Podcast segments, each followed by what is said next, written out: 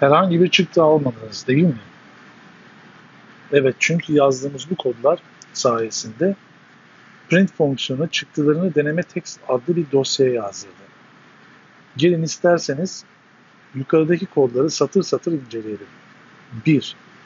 Öncelikle deneme.txt adlı bir dosya oluşturduk.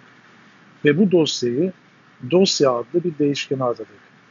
Burada kullandığımız open fonksiyonuna çok takılmayın. Bunu birkaç bölüm sonra tekrar inceleyeceğiz. Biz şimdilik bu şekilde dosya oluşturduğunu bilelim yeter. Bu arada open fonksiyonunun da biçim olarak type, len, poll ve print fonksiyonlarına ne kadar benzediğine dikkat edelim.